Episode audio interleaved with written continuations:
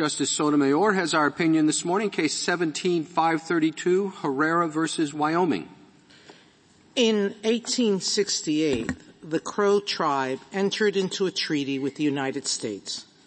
The tribe agreed to cede most of its territory in what is now Montana and Wyoming. In exchange, the United States promised that the tribe, quote, shall have the right to hunt on the unoccupied lands of the United States, so long as game may be found thereon, and peace subsist on the borders of the hunting districts. This case concerns the ongoing validity of this 1868 treaty right. Patricia Clayvin Herrera is a member of the Crow tribe who hunted a group of elk in the Bighorn National Forest in Wyoming in 2014. The area where he hunted is made up of lands ceded by the Crow, Crow tribe in 1868. The state of Wyoming charged Herrera with unauthorized hunting, and Herrera argued that he had a protected right to hunt in the forest pursuant to the 1868 treaty. The state appellate court rejected Herrera's defense, the court decided that Herrera could not rely on the 1868 treaty right because that right expired when Wyoming became a state in 1890. The court also held that Herrera could not uh, argue otherwise because the Crow tribe already litigated the same issue and lost in an earlier 10th Circuit case. We disagree. In concluding that the tribe's hunting right expired upon Wyoming statehood, both the Wyoming court and the 10th Circuit before it relied on a decision of this court, Ward versus Racehorse. Racehorse held that, the, that Wyoming statehood did extinguish a similar hunting right guaranteed in a different treaty. But a more recent decision of this court, Minnesota versus Mille undercut both pillars of Racehorse's reasoning.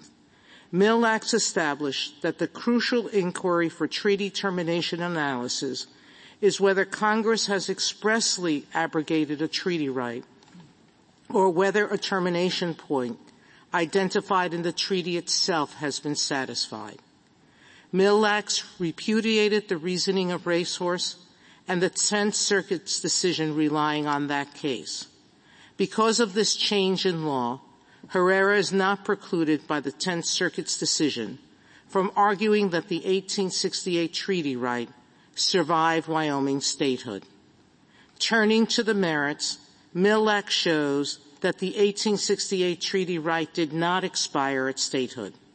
There is no evidence in the Wyoming Statehood Act or in the treaty itself that Congress intended the hunting rights to expire at statehood or that the tribe would have, would have understood it to do so. Wyoming argues that statehood, as a practical matter, rendered all the lands in the state occupied. But this boils down to an attempt to read the treaty impliedly to terminate at statehood, which Mille Lacs forbids. We therefore hold that the 1868 treaty right remains in force.